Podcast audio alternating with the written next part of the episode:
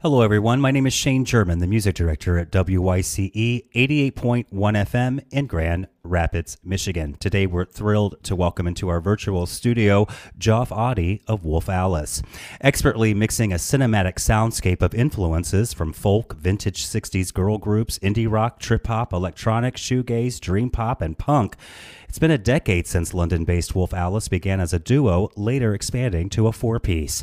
Since then, the band have released numerous EPs, two full length albums, garnered a Grammy nomination, took home the 2018 Mercury Prize for their sophomore album, Visions of a Life, and embarked on global tours that included support slots for Foo Fighters, Queens of the Stone Age, and Liam Gallagher. But creating a follow up for Visions of a Life was a daunting task. The band decamped to an Airbnb in Somerset, and it was there where they reconfigured who they were together, far away from festival stages, tour buses, award shows, and fans. The result is Blue Weekend, a stunning new collection of songs that sees Wolf Alice refining their sound to an even sharper point, embracing a newfound boldness and vulnerability with equal measure. Blue Weekend will be released on June 4th. Please welcome to WYCE Joff Oddie of Wolf Alice. Hello, how are you doing? I'm doing fantastic. Congratulations on a stunning new record. Thank you very much. Thank you. Uh, I got an advanced uh, copy of it over the weekend so I could prepare for this interview, and it is just gorgeous. It really, from that opening song, it just takes you on a, a journey uh, all the way till the end. It is quite exquisite. Oh well, thank you so much. Yeah, I, I mean, you know, it's been took a long time to get here, so we're super excited for people to listen to. It. I'm glad you, glad you, glad you like it.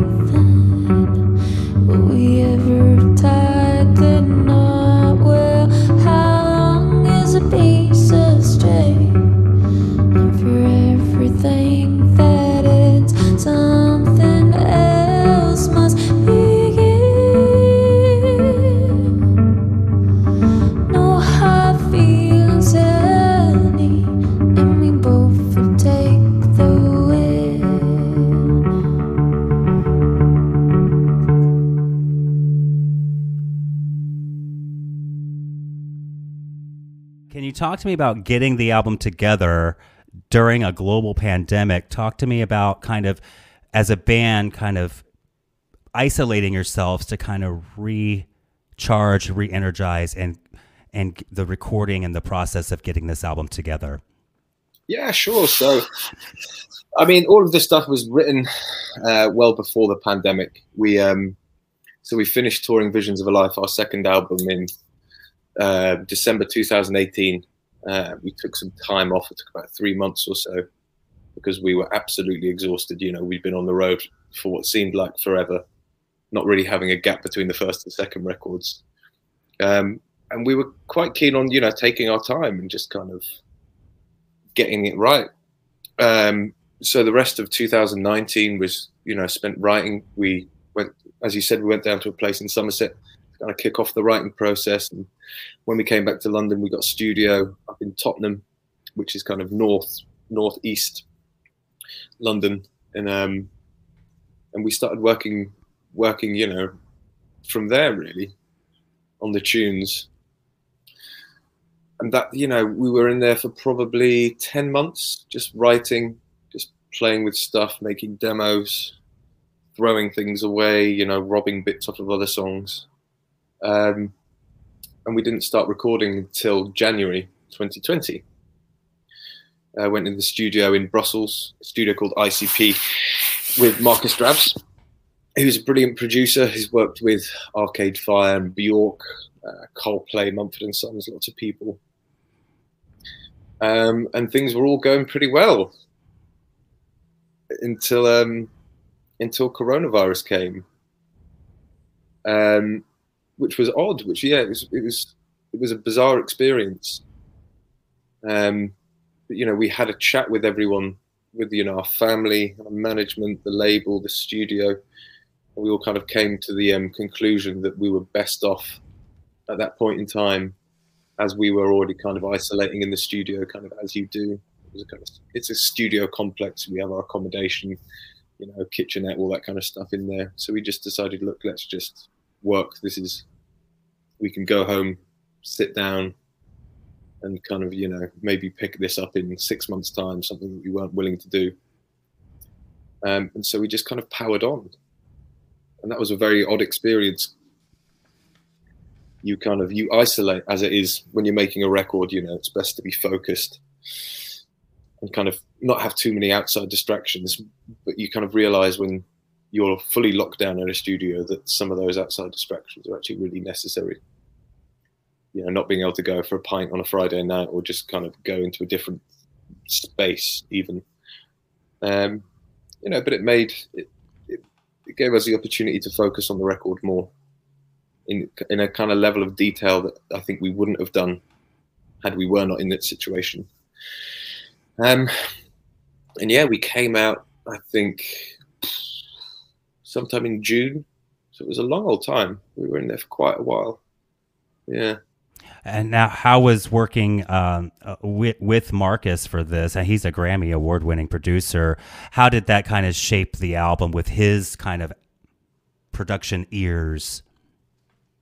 Yeah, he's got a, he's got a couple of them Grammys, mm-hmm. hasn't he? yeah.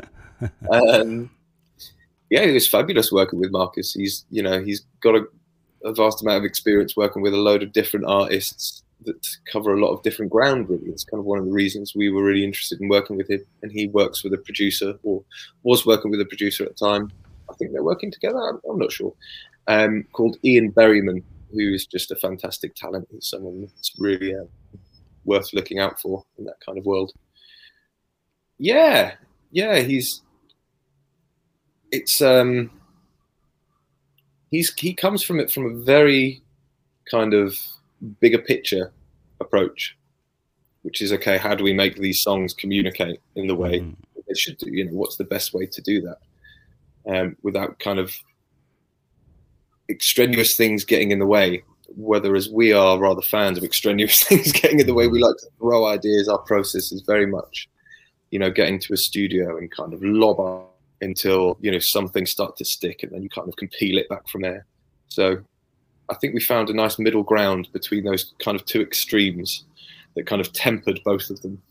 Um, yeah, it was it was a really really cool process, and Markus is one of the funnest, loveliest guys I think I've ever met. I'm a big fan of him. Now you guys are you're such a tight knit um, unit, you know, um, and you can. I've read that you can kind of instinctively look at each other or use adjectives like colors or sounds to kind of and know what you guys mean. Were you able to kind of use those types of adjectives with him, and he did he instantly get what you were trying to say? no, he didn't. He didn't, he didn't get what we, were, what we were trying to say. I think uh, initially he didn't. I think look, we've been working as a band for you know coming up to 10 years well me and ellie have been working with each other for 10 years the guys about eight or eight and a bit years and when you are that close with people communication happens on can happen on a different level. There's all kinds of kind of inside jokes inside references kind of tacit bits of communication just kind of looks and nods bits of body language that we pick up on that obviously other people that don't you know know us so well you know that they wouldn't pick up on. Um, and that's especially the case when we're talking about music as well when we're in the process of it so i think it took him a while understandably to kind of get where we were coming from get how the dynamic is um, but yeah, we can be a nightmare to work with. You've said that these are some of the best songs that uh, Ellie has ever written. Can you expand on why you think that? yeah, I mean, I've been, you know, I've been very fortunate in that I've been able to kind of hear what Ellie's been writing, like I've said, for over a 10 year, 10 year time span. Um, and I, yeah, I, I, can only really say that, you know, hearing the demos for the first time, you know, some of the songs that she sent to me in the kind of really raw form, I was, you know, absolutely blown away by what she was doing I think being really brave and kind of a little bit more upfront with these lyrics as well. Just yeah, they a lot of them really hit me. I remember listening to um, "The Last Man on Earth," walking through Hampstead Heath, uh, which is a big park in North London, mm-hmm. and um, just just being bowled over. Yeah. There's a certainly um, a, a, vulnerability and a confessional quality to a lot of the, the lyrical content on this record. Um, it starts off with a great slow build, uh, gorgeous like choral vocal layering on the beach. Uh, it just really that opening track just sets the tone. And "Last Man on Earth," of course, is a gorgeous song. Uh, I love "Safe from Heartbreak." Uh, it's like acoustic guitar there um, with more vocal layering and then you've got a great song it's almost like riot girl uh, punk uh, called play the greatest hits which you know which takes you into a whole new direction like each song is just very layered and textured and it makes you want to dive deeper into it and then when you hear ellie's lyrical content behind it she's get she's kind of like peeling back layers of things that i you know that kind of that touch you, you know, uh, makes you feel something. Um, it's really just a stunning, stunning record. I do want to talk to you about the cover artwork, which I also think is gorgeous. Um, who designed the uh, cover art for um, this album? So there we are, sitting at the bus stop. So, okay, so where do I start with this? So, because of the pandemic, because of the fact that we couldn't um, you know, go out and tour. We had a lot longer to kind of think about, you know, what we wanted to do visually with the record.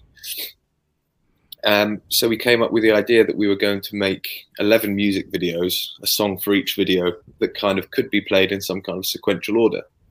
Um, and we worked with a guy called Jordan Hemingway, who was a fantastic young filmmaker. Um, and the idea is that we would create all the content for the rollout for the whole for the whole album based upon um, the stills of the video and mm. photographs that we take kind of along the way, kind of like band setups in, you know, in the different, um, you know, in the different places of the music videos were taking place. So, um, you know, this is this is the bus stop from the video of uh, No Hard Feelings. Mm-hmm. Um, and it's, it's, just one of many occasions where Jordan said, "All right, stop filming, guys. Go stand over there." Um, and yeah, it's it's a wick. It's it's a really interesting photograph. Yeah, I think it's gorgeous, and you know, I love um, just as a music lover, you know, good good art, and then paired with the musical contents with it, uh, it just encompasses the sound of the record. It's just absolutely stunning. I think it's just a gorgeous, gorgeous record. Now, one thing I want to talk to you about, which um, I want our listeners to know, because we, as a radio station, we play. Our tagline is a world of music. So we play jazz, we play blues, we play folk, we play, you know, hip hop. We play all types of music here. Um, and you did a very interesting collection of like folk instrumentals on an album called To Mr. Fahey.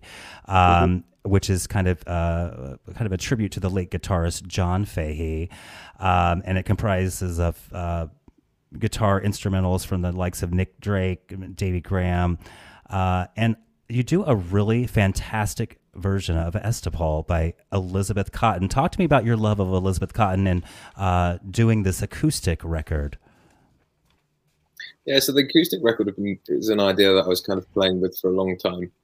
Um, and it came out as a fundraiser for the Trussell Trust. The Trussell Trust are a kind of umbrella company, almost like a franchise, who um, helps set up and maintain food banks across the UK. Um, I think this, I mean, this style of guitar playing is really where I started, and it's kind of my main. It's kind of my main passion, my kind of main go-to as a guitar player. I think a lot of this stuff with Wolf Alice is very expressive and can be mm. kind of a little bit more experimental. But when I, you know, have an acoustic guitar in front of me, it feels more so like playing the piano or something like that. And especially in the style that these guys play and that I kind of enjoyed playing, you can accompany yourself. And it's something that, you know, someone like Elizabeth Cotten does really well. You know, she's got those kind of rolling bass notes that kind of continue ongoing. And then she's, you know, picking out melody lines and it's it's just always something that's just spoken to me. And I don't quite know why. It's bizarre, isn't it? Some some things just kind of strike a chord with you. Mm-hmm. Sorry for the pun. Um, I think it's maybe the simplicity and the honesty of that kind of music, and I love the tradition of taking something, changing it slightly, and passing it on. Um, and yeah, I, I mean, Elizabeth Cotten's just an incredible guitar player and just has such an incredible story. You know, as I think she was, I believe she was a maid to the Seeger family, as as far as I understand it. Mm-hmm. And there she kind of picked up a guitar when everyone was out of the house, and um, learned it the wrong way around. Mm-hmm. Played it upside like, down because she was left-handed, yeah. right? Jimmy Hen- Jimi Hendrix did that, but then he still strung the guitar the other way, if you know what I mean. So mm-hmm. we have mm-hmm. those notes up at the top, but she kept it in the other tuning. So when she was playing the guitar, which is kind of weird, she would be playing the bass notes with her little finger and picking out the melody with her thumb. Um, yeah, it's just something just so sweet and honest about that. And yeah, music just takes me to somewhere. And that's yeah. what I love about you and um, and you as a band and you as a musician too. You you have so it's a cohesive um, cornucopia, basically, of just uh, all of these musical influences, but it's you very uniquely Wolf Alice. Uh, and then when you kind of dive into what you're doing just as a solo guitar player, and then you know to the you know Mr. Fahey record, uh, and then just stripping it real down to just acoustic, just the basic roots, you know, the foundation of acoustic guitar. It's just gorgeous. I uh, highly recommend checking out the solo acoustic record too, um, which goes uh, which helps out the anti-poverty charity uh, Trust. It's a really fantastic uh, acoustic record that I highly recommend. Well, uh, what is next for you guys? I'm sure you've got festivals always, uh, already booked, a sold out tour in the UK. Do you have any plans to visit the US? We do have plans. We do have plans to be coming to the US. Um, it all depends on factors that are kind of out of our control at the minute. But as soon as we know, you will, you guys will know. Yeah. Well, we to come over. It's yeah. been such a long time. Yeah, well, we certainly are, are, looking forward to having you in the U.S. We're looking forward to the brand new album. Blue Weekend is out June 4th. It's out internationally, uh, and uh, from what I've heard uh, already, I cannot wait for others to hear it as well. Joff, thank you so much for taking the time to meet with us today. Thank you so much. It's been a pleasure. I'm a